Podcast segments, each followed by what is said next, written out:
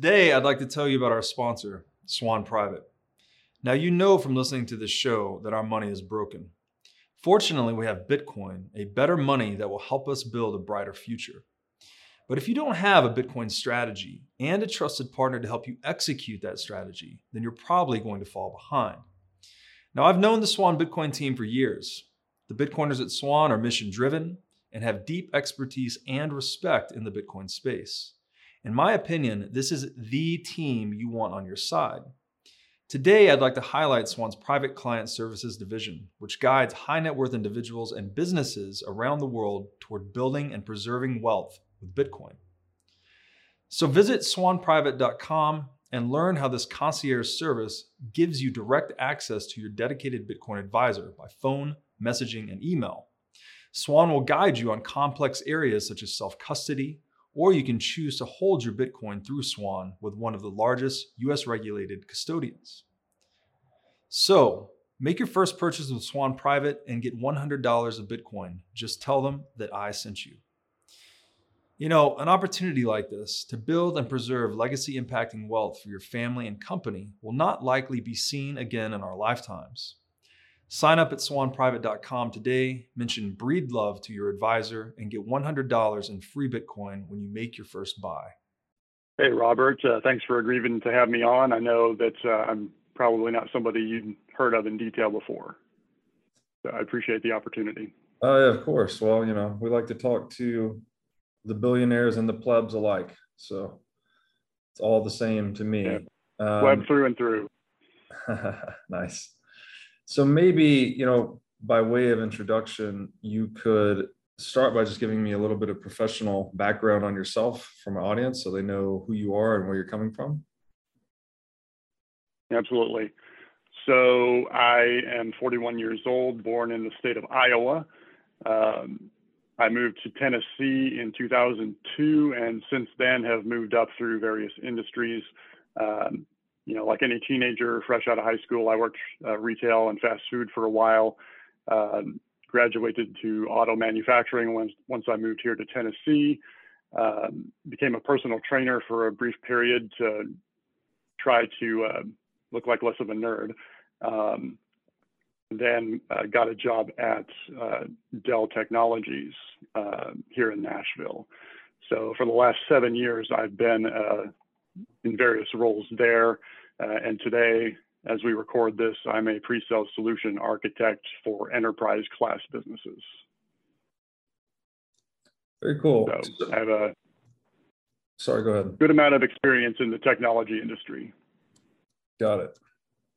So did that was that part of your journey into Bitcoin? Was just the technical path, or you know, maybe you could just give us the the backstory on how you first heard about Bitcoin and how you ultimately got into it. Yep.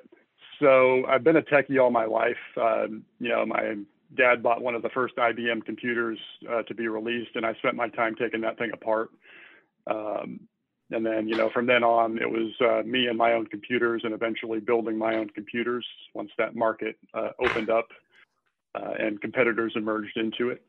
So, you know, I've always been a, a hardware guy at heart. You know, um, deeply appreciative of the the Tim the Toolman Taylor, you know, power um, philosophy. So, you know, bringing that to the IT industry and understanding how the, the foundation of everybody's applications and workflows work uh, really led me into a place where I could uh, spot trends emerging in the industry. Um, so one of the things I correctly anticipated was like Apple's move to their own uh, internally produced silicon based on RISC technology. Um, and I see another such trend coming with Bitcoin, and I want to help as many people get on top of it as I can. You mentioned Tim the Toolman Taylor, who was the main character in that sitcom. I forget the name of the sitcom. Uh, it was Home Improvement. Home uh, Improvement. Big in right. the Midwest in the rural '90s. Yeah, yeah. That I remember watching and that then show. The, there was a sensible sidekick, Al Borland. Great show. I have never heard of that one, but used to watch Home Improvement. Uh, it was quite funny. He's the guy with the obnoxious laugh, right? Yeah. Um, I I'm not sure about his power philosophy though that you just mentioned. Is that something you could you wouldn't mind unpacking for us? It's uh, you know whenever he's working in the shop on some project, he would always bring out the uh, the super souped up version of the mm. project, mm. whatever it was. You know whether it was a you know a souped up lawnmower that could you know cut through a tree or something like that. He always had a an over the top you know what happens if we make this thing as powerful as possible and you know it would always be the you know, more power. Oh, oh. Yeah, uh, yeah. You know, just that Tim the Tool Man grunt. Got it. No, okay, that makes sense. I found so a what, lot of appreciation in that growing up. So, what does that? How do you map that power philosophy onto technology? What's the relationship there? But it, kind of goes back to Moore's law, which has held pretty steady since the the tech industry kind of dawned, and that's the the principle that you know every so often, two or three years, the amount of computer processing power available in a power package will double or thereabouts. Um, so that's a trend that's continued through today, although there have been some development periods where that hasn't quite been the case. Um, but you know, I, I, associate that with the way the internet came up in the early 90s. You know, computers started out pretty monolithic, not a lot of differentiation. But over time, you know, the market grew and expanded and more feature sets were offered. And then the same thing on the internet. You know, the there was the Wild West internet of the 90s, and then the more corporatized internet of the uh, period after 2006. Um, and then now we're at the dawn of the Bitcoin era, and you know we can barely imagine how it's going to change. Um, I think it's a really exciting industrial opportunity.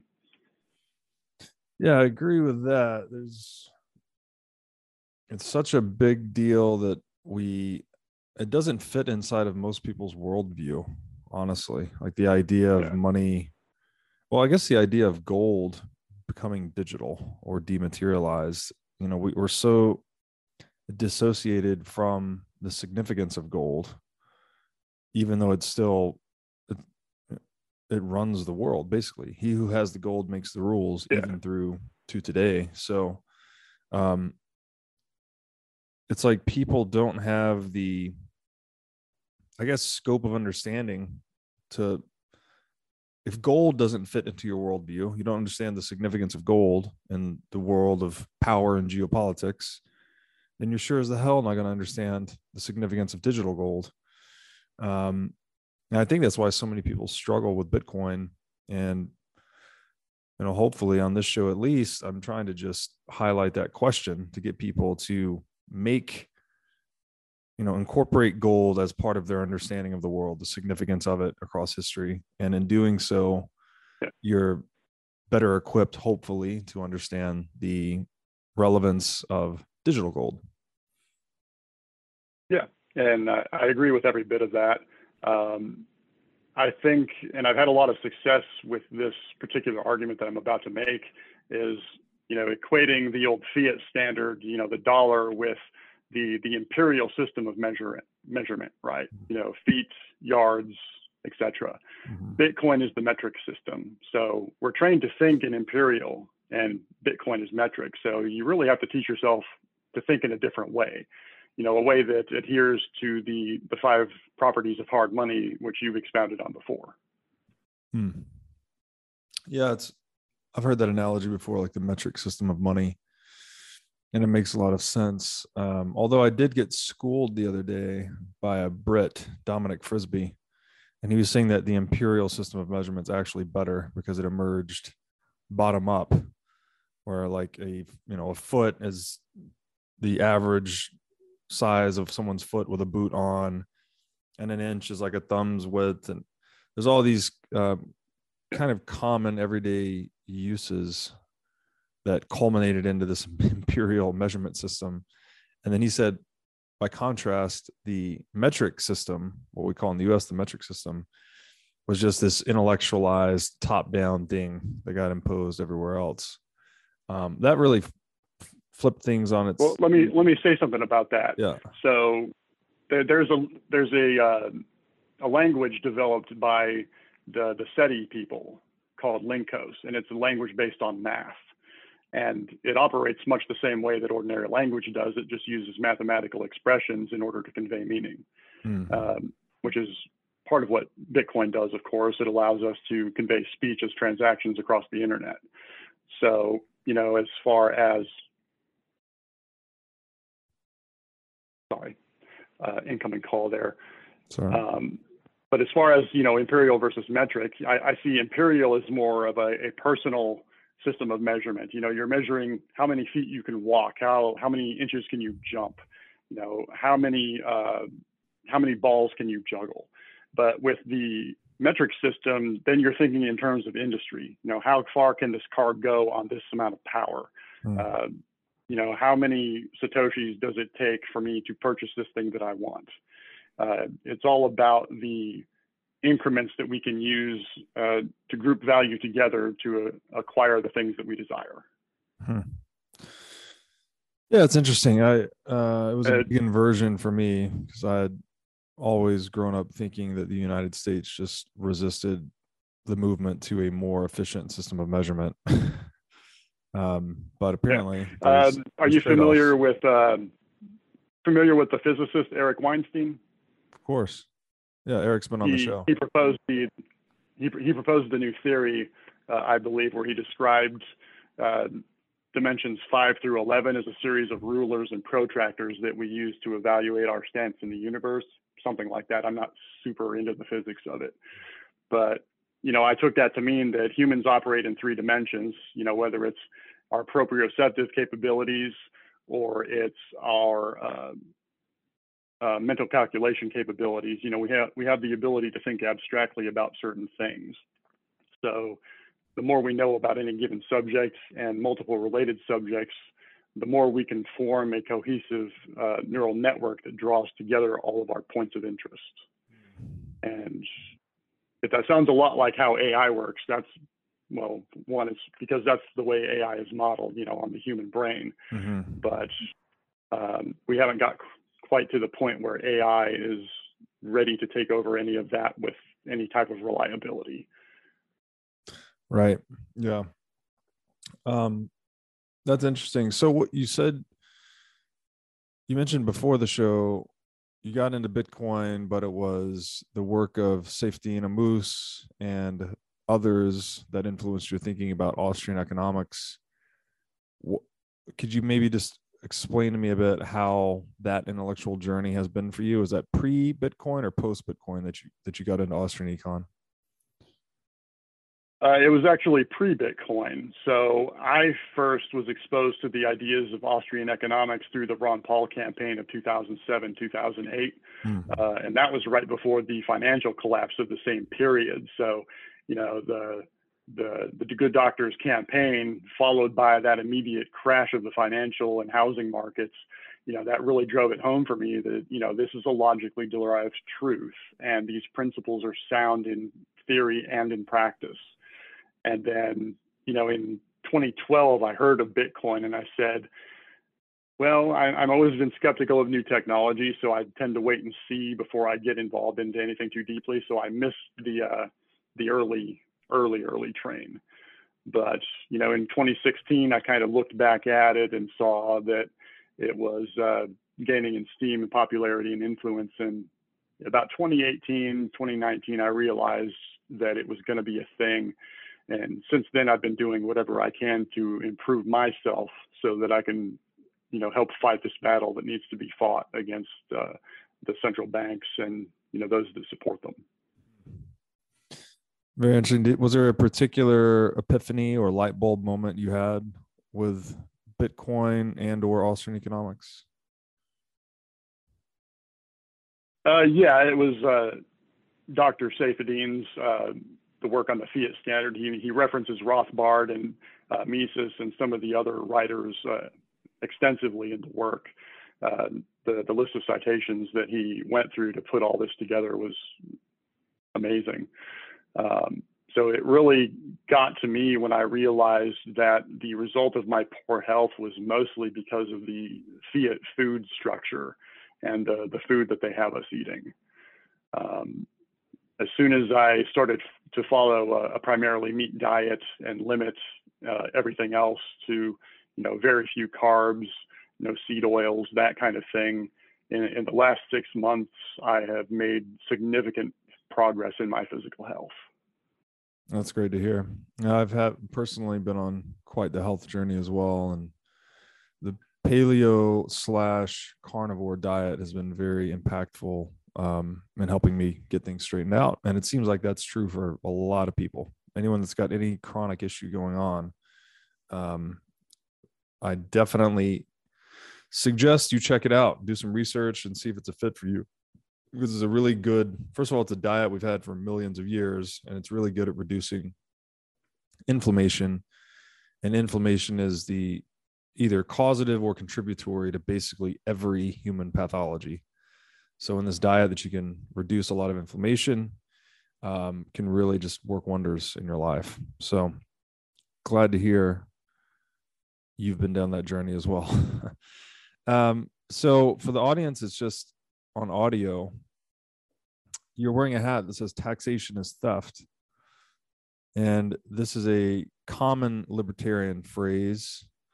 Um, people outside of libertarianism often, I guess, get rubbed the wrong way about this, and they typically typically initiates arguments about who would build our roads and who would do this and who would do that. Um, what is your what is your basis of explanation behind that phrase. If someone sees you wearing that hat and they say, "Hey, man, I don't think taxation is theft," how do you handle that discussion? Yeah, so I, I like to reference the work of uh, Michael Malice, who I understand you've spoken with. Um, he has I actually have not spoken with Michael Malice. Done a good deal of thinking. Oh well, um, I highly recommend his work, uh, particularly his new book, The Anarchist Handbook. It's a series of essays on libertarian thought collected into a cohesive narrative.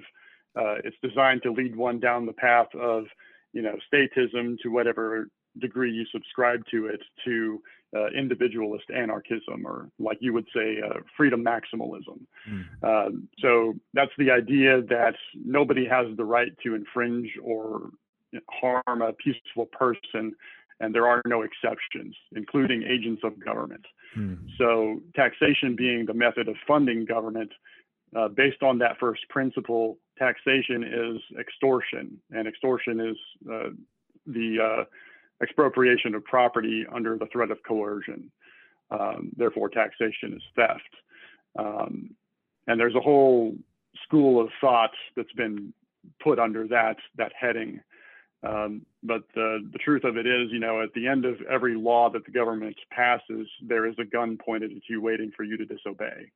Um, they may not enforce it all that effectively uh, at this point, but you know, as we've seen over the last two years, it, it only takes a, a, crisis that may not even be a major issue uh, to be blown up out of proportion by uh, a compliant corporate media, and then you know, we're we're stuck in our houses for two years uh, after two weeks to slow the spread. So I, I, I have a hard time trusting anybody that tells me that taxation is anything other than theft, especially after two years of our lives were taken from us. Yeah, it seems like a lot of people are waking up to this reality uh, in light of recent events. Um, globally, really, uh, you know, governments globally who are engaged in this. Um, it's coercion, right? It's widespread coercion to, to lock people in their homes. Is there's no other term for it. Um. So you okay? Taxation is theft. I agree clearly. I often just describe it as look, if you can't say no in a transaction, if you don't have the the ability to walk away, or change service providers or renegotiate. And that literally the, the power of saying no or renegotiating is taken away from you at the tip of a gun as you said. Basically it's do this or else. Pay me this amount of money or else. Obviously that's theft. I don't know how else it's obvious. It just i guess it's so ubiquitous in the world that people just take it as a you know a way of nature. The even the resignation to it is articulated in that old adage the two certainties in life are death and taxes yeah. people just have resigned themselves um, to theft yeah. and being you know part of reality in, in, part it's in part, we're limited by being U.S. citizens because where can we go that's better? There are very few places that don't have rigid immigration standards. Mm-hmm. You know, like uh, Switzerland or Japan or New Zealand. You know, any any country that has more economic freedom or personal freedom than the U.S. It's very difficult to get in, and then you have to go through the the rigmarole of renouncing your U.S. citizenship and paying the exit tax. Mm. So they won't just let you leave. Before you can leave, they take their cut. Right. So, you know, uh, I don't know if you know comedian Dave Smith. He, he's yeah. a staunch libertarian. Um, he had the, the comments, and I don't know if it was his originally or if he uh, adapted it, but he said that you know the, the U.S. federal government is a mafia masquerading as a human rights organization. Yeah. And taxation is their money laundering scheme, and uh, Ukraine is their human trafficking organization. Wow. No, I did not hear that, but that definitely pulls together a lot of notions in one quote. That's a that's a good one. Um, so you have some ambitions in the Bitcoin space. You mentioned earlier that you intend to run for governor of Tennessee in 2026. Do you feel mm-hmm. dissonance at all about trying to run for a political office or a state office and at the same time believing that taxation is theft? I mean, how do you square those two things?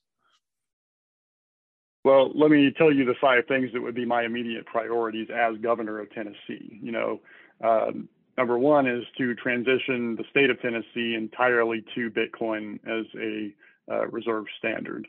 Uh, the second would be to uh, do whatever I can to bring more nuclear power opportunities to the state. Um, and you know, because nuclear power produces so abundantly, uh, there's great opportunity there for vit- vertical integration with both the IT data center industry and the Bitcoin mining industry. So if we can put those two sets of infrastructure right on top of nuclear power generation, then we can run the Bitcoin network essentially for free and make the network more secure by growing the number of nodes.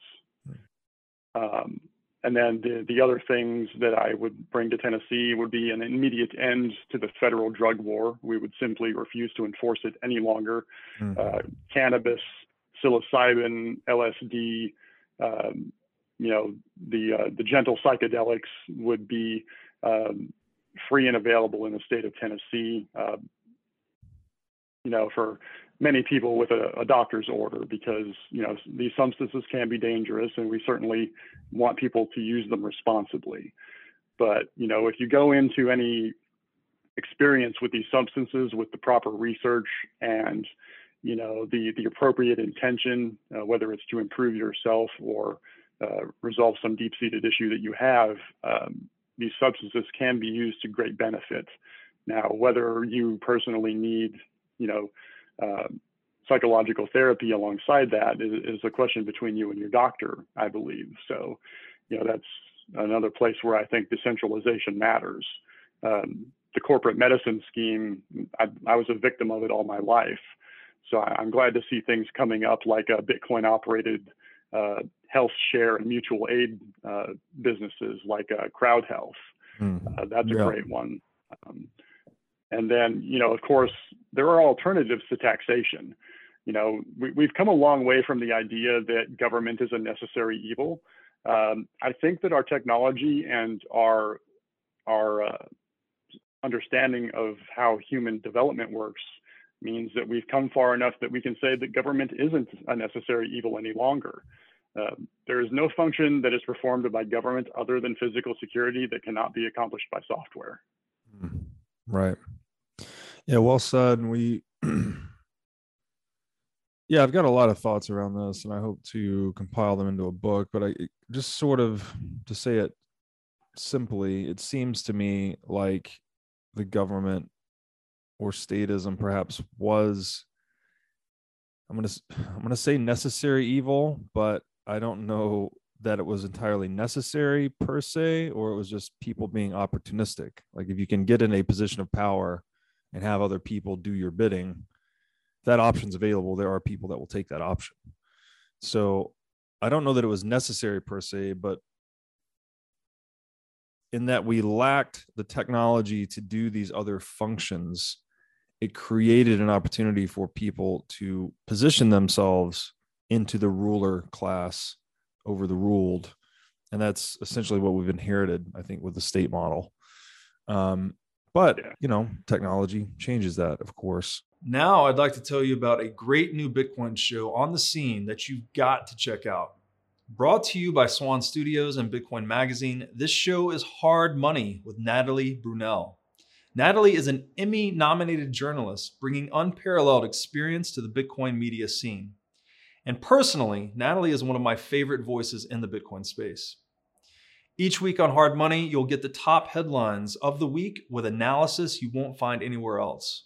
Hard hitting interviews with amazing guests like myself and other top minds in the Bitcoin space and the show will take you directly into the lives being changed by Bitcoin all over the world. Check out Hard Money at swan.com backslash hard money. Today, I want to tell you about our sponsor, Crowd Health. So, how does health insurance work?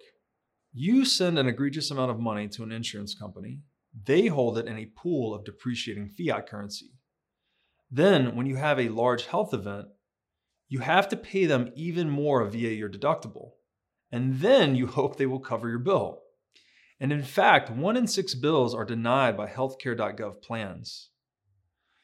It's time to take control of your own healthcare bills. I'd like to introduce you to Crowd Health. It's a decentralization of healthcare using Bitcoin as an alternative to health insurance. Instead of sending fiat currency to a big corporation, you send that money to an account controlled by you, a portion of which is converted into Bitcoin. Then, if you have a big health event, you have a community of Bitcoiners that will use the money in their accounts to help you out. To get more details, go to joincrowdhealth.com backslash breedlove, where you can find the promo code for $99 a month for six months. So, where do you see these integration points between Bitcoin and the tech industry more broadly, and how would you aim to facilitate them uh, in your role as governor? So, a little bit of IT background. You know, there there was the traditional internet, which was the seven layers of operation that were between the user and the application. Um, so the corporate internet simplified all of that into two or three networking layers, uh, whether it's the user, the business, and the outcome. Um, so I see Bitcoin going along kind of the same evolutionary path. You know, we, we started with the, the single celled organism and, you know, Lightning and other networks that are built around Bitcoin provide the, the evolutionary leap that we need to scale Bitcoin far beyond its singular, uh, singular capability. Um, and then, of course, you can build other layer three, layer four, layer five tertiary services that all interconnect and operate in the background. Um, I think this plays into AI in that there will be some algorithmic control behind it, but I'm a staunch advocate of putting any type of AI or machine learning or algorithmic tool directly into the hands of the user and let their let them tweak their own outcome. Hmm. Um, I, I have been through all of the uh, the trainings at my job, and I I find that I don't agree with much of the corporate cloud or uh, centralized AI development models. I, I, think they're doomed to failure uh, just by nature of centralization. Hmm. Uh, what What are your thoughts on that? Or um, well, I you know I want to talk more about AI with people that know more than I do because I don't know enough. But just on instinct, it seems to me that if we get to general purpose AI, that if the schematics of that AI are open source and available to all, then that could be a real boon for humanity. Could radically improve our productivity. I mean, the rough use case I imagine is everyone just having their own personal assistant, right? This general AI that knows you better than anyone else and it can do a lot of things for you all the time, make your life a lot easier.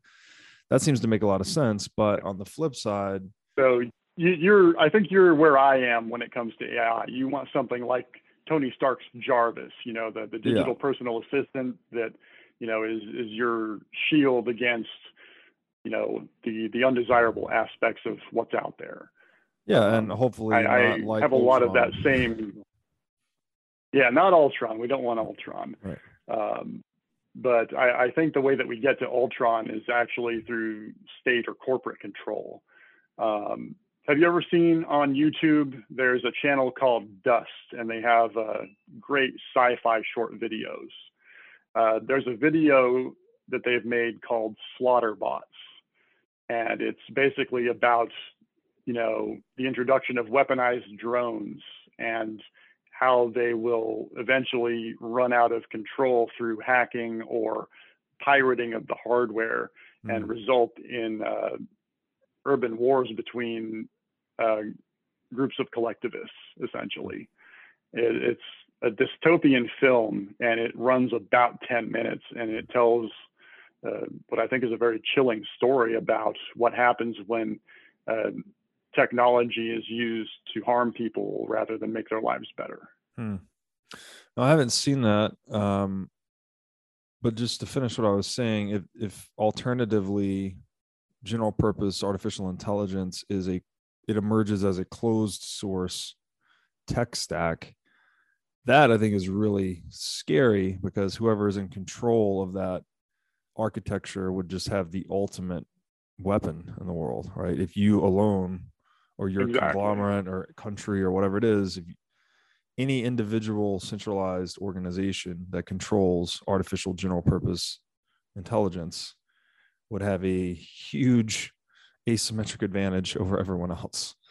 Um, that's scary. Yep. So it's, you know, again, I'm back to this outlook on the digital age where it seems like the spectrum of possibilities for the human species is just wide open. We could totally veer towards this dystopian, you know, closed sourced AI situation, or we could veer towards this more utopian. I hate to use that word because utopian aspirations always end in their opposite, but let's say a less dystopian future uh, built on honest money and hopefully open source tech stacks across the board, including for AI. Um, but like I said, I need and, to talk uh, to people smarter than me about that to clarify my thinking. Yeah. Yeah, Lex Fridman would be a great option. He's deep into the AI world. Uh, he's given several courses at MIT. Uh, very smart guy. Hmm. Um, and then, you know, most of the AI resources and experts are at the, you know, the the corporate tech companies at this point. So uh, there's a lot of captive talent there uh, working on the, the corporate AI models. Hmm. Um, so yeah, I, I think we could easily end up in, you know, a situation where we've got, you know, global digital surveillance. Um, and, you know, that seems to be one of the goals of, you know, the, the people trying to put together a, a one world government. So I'm, I'm not a fan of that at all. Hmm. Uh, I think the trend uh, of human intera- interaction needs to be you know, further decentralized down to the point where, you know, we, we can operate peacefully, you know, based on free and equal exchange rather than the fear of violence at the, the hands of, you know, somebody that woke up on the wrong side of the bed. Yeah. Yeah, well said. Um, so we're recording this in early June 2022. And before we started, you mentioned there was a takeover of the Libertarian Party recently. Um, would you like? I don't know anything about this, so please tell me. Please enlighten me. Yeah. So back in 2006, um, the party was essentially taken over by what they call the Portland Massacre, uh, wherein the, the platform of the party was changed to the kind of the forerunner of the woke ideology. You know, they, they included the phrase, uh, we condemn bigotry as irrational and repugnant. Um, and from that stems the, the growth of the, the woke ESG types within the Libertarian Party uh, that eventually uh, culminated in their control of the National Party. Um, so several former chairs had been essentially caught with their pants down uh, rigging uh, state party primaries and conventions uh, to try to maintain power. Um, and that's from this new caucus that was started in 2017, uh, the Libertarian Party Mises Caucus. Um, so these are the free market people, the, the Ron Paul uh, disciples of 2008, you know, kind of come back around to say, you know, we're, we're tired of this corporate uh, woke nonsense. Um, we don't believe that we need to be split into groups and pitted against each other. Um, we much prefer to operate as individuals uh, toward mutual uh, mutual benefit for ourselves, each other, all of humanity. Um, now, of course, you, you can't reject woke ideology without uh, being attacked by the mob. And, you know, that, that happened to the Mises Caucus. Uh, there, there were several indiscretions in the youth of several of the, the people involved on the Mises Caucus. Uh, you know, Tom Woods, uh, Scott Horton, um, Jeff Deist, uh, Lew Rockwell, uh, the folks that run the, the Mises Institute in general. You know, they, they suffered the typical woke attacks of you know they're they're racist they're they're bigoted they're uh, what have you the flavor of the whatever the insult is um, whether it was true or not you know the the woke types don't mind just making stuff up. So the messaging of the LPMC from then to today has been very consistent in terms of you know what they believe as far as you know liberty and economics and just cultural aspects of society in general so last weekend over memorial day all of this culminated in a convention where the entire lnc leadership was replaced with mises caucus uh, candidates including the new chair angela McArdle. um, I like her a lot. I'm actually talking to her later this week about a Bitcoin committee for the LNC. Uh, I would like to see the the LP come more fully into the Bitcoin community, and you know she's absolutely someone you would want to talk to if you want to understand how libertarian messaging will change going forward. Yeah, I part of the reason I chose the term freedom maximalist is to distinguish myself from the confusion actually. Libertarianism is essentially i share the same values with, with pure libertarians but the fact that it's become a political party is kind of um, a self-defeating it doesn't make any sense right? If you're an actual libertarian you want low to no government. You don't want to be a party in government. Yeah. So and i've i've gradually arrived at that same conclusion right? You know why do we have a national libertarian party at all? Right. You know, why, why can't we have a confederation of state libertarian parties. Um, I think that would probably be more effective. And then, you know, the various caucuses could operate nationally, and and the state parties could, you know, handle state level party operations. You know, there's still ample opportunity for coordination between state parties, state chapters on issues, you know, like the drug war, cannabis, mm. uh, ending the foreign wars uh, all of the things that libertarians uh, see as being wrong with the federal establishment and want to curtail. Um, so, you know, going back to what you said at the beginning about, you know, why would a libertarian want to run for governor of a state? You know, it's it's to more aggressively call for decentralization. You know, I don't want to be a politician. I would much rather that we had no need for politicians. Mm. But you know, the way things are going, you know everybody has to stand up at some point and do something. So i'm going to use whatever opportunity i get to tell people about bitcoin uh, about austrian economics. Um, you know i'm going to do whatever i can to help people get healthy to you know reclaim control of their health their lives their finances. Um, you know when it comes down to it I, i'd love to form a bitcoin startup you know to you know, make the, the next generation of Bitcoin innovations because there, there's still much more to come in the Bitcoin world. You know, the final Bitcoin won't be mined until year 2140. Uh, chances are both you and I will be deceased at that point. So, you know, we're, we're really trying to build something for our children, our grandchildren, and our descendants. Mm. So, you know, that's that's why I'm here, and that's what I believe in. Yeah, no, thanks for sharing. That's beautifully said.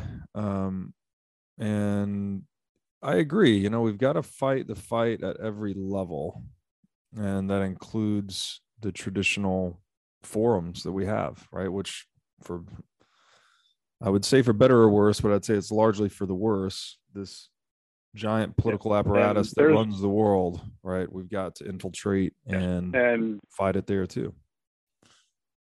Yeah, and you know, while we're at it, there's no reason that we can't modify and modernize these platforms.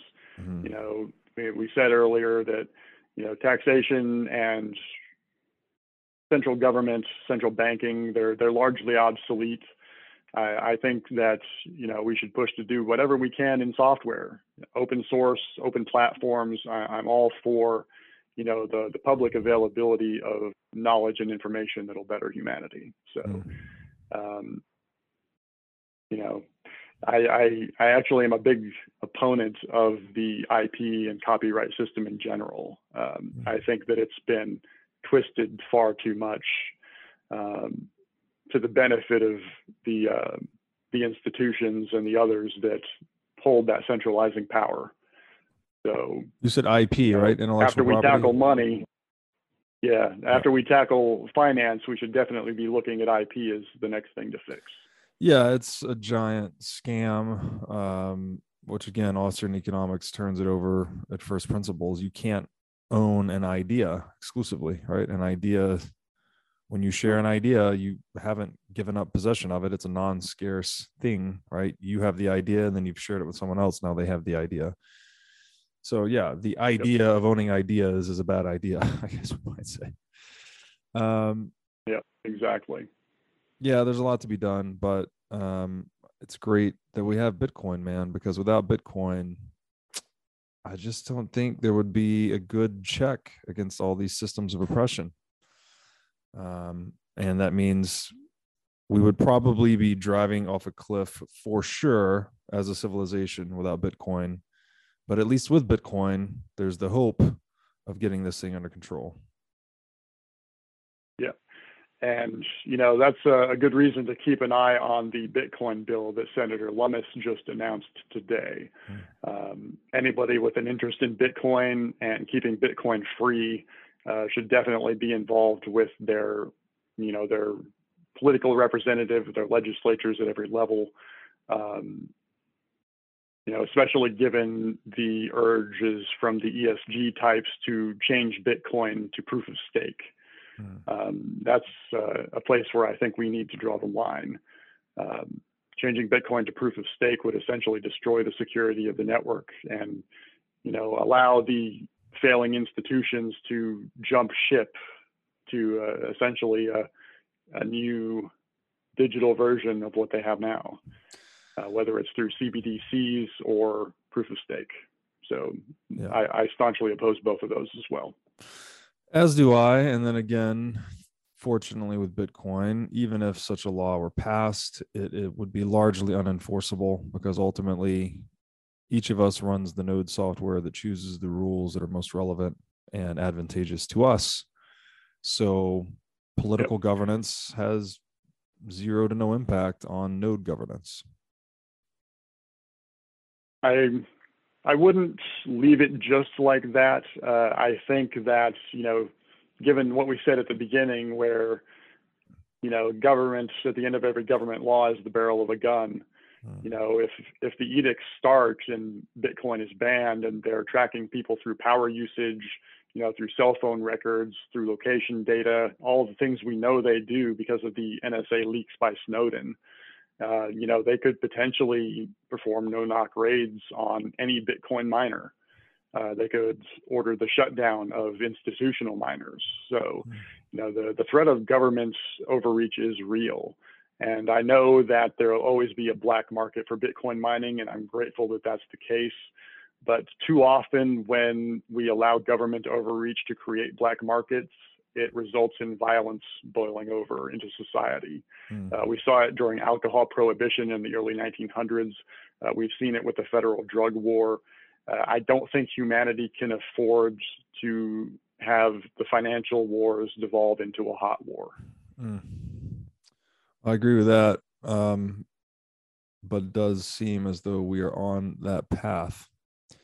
and typically these things get worse before they get better. So, um, yeah, yeah, ever present threat of government overreach and oppression. Agreed with all of that. Um, I guess my again, my point would just be that the governance model of Bitcoin is designed to deal with those eventualities. So even with these no knock raids and shutdowns of Bitcoin miners, still really hard to tell individual nodes which version of Bitcoin to run. Right. So ultimately, the social layer will always select the money that works best for them. And clearly, that's never going to be point of, or sorry, proof of stake anything. Proof of work is what gives Bitcoin supply cap integrity and credibility. So, um, I'm not saying I'm not trying to discount the threat. I agree with all that. I'm just saying that at least we have countermeasures in place with Bitcoin. Yeah, I mean, I, I give all credit to Satoshi. You know, whoever they may be. You know, the the system from an engineering perspective is so well thought out, so secure, so redundant that you know I I don't see a way for it to be destroyed unless they just give the order to shut off the internet entirely. Hmm. Um, that's the only thing that I could see taking down the network at this stage. So, you know, that that's a huge white pill for me because it means that, you know, some portion of human knowledge and human history will survive even if the worst does happen.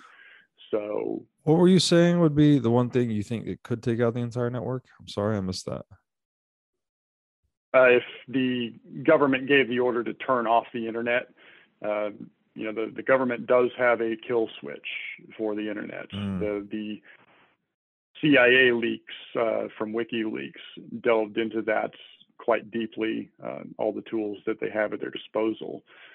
So, you know, we, we all know what happened to Kennedy, right? Mm. Um, so there, there's always risk, but I, I remain hopeful. And I believe that you know fighting for decentralization in you know the, the physical world is just as important as keeping bit, Bitcoin decentralized in the digital sphere. Yeah. So I, I think we can at least agree on that. For sure. So there's a kill switch for the internet. I assume this is just for North America. You're saying? Well, I mean, you you could uh, separate the internet into regions by cutting the ocean cables, uh, yeah. the cables that connect the internet between yeah. the oceans. Uh, then you essentially isolate the continents, and then you know the, the corporations and the governments uh, being in bed as they are. Uh, I, I, imagine the corporations and the uh, security uh, enforcers would be very compliant with a government order to curtail internet usage. Right. Um, you know, it sounds crazy up front, but in 2019, nobody imagined they'd be locked in their homes for a year. So yeah, at this point, I'm not willing to discount the possibility. No, I agree with you. Um, all all bets are off, so to speak, when the nation state model faces an existential threat, basically. So I'm sure they're gonna, you know, they're willing to go to whatever links they can to protect it. Um, I would just add that again, there, even if in that worst case scenario, you're axing internet connections between continents and then heavily regulating internet usage within continents still not enough to kill the bitcoin network.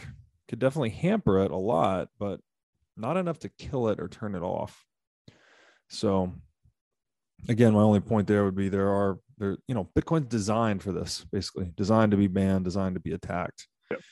um yeah unless we figure out a way to just totally disable the internet everywhere forever then I don't think there is a there's an attack vector that can really take it down. At least not a known one.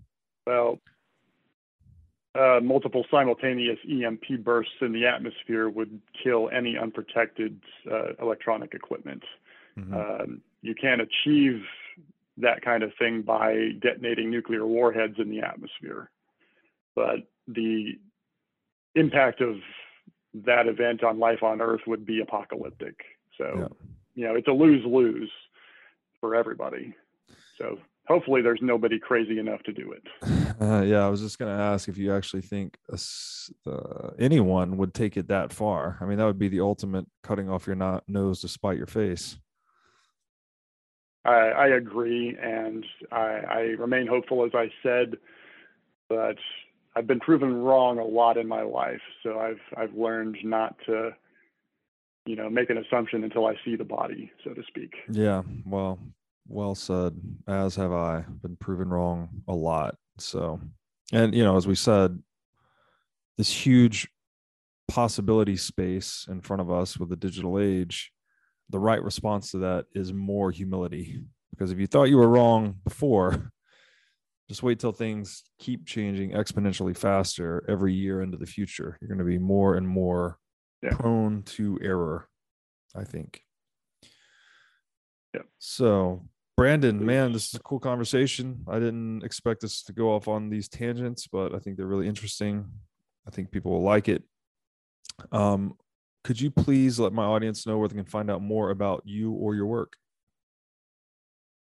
Uh, absolutely. So I'm mostly on Twitter at this point, uh, and you can link to it in your show notes page. But it's the real brand MCN.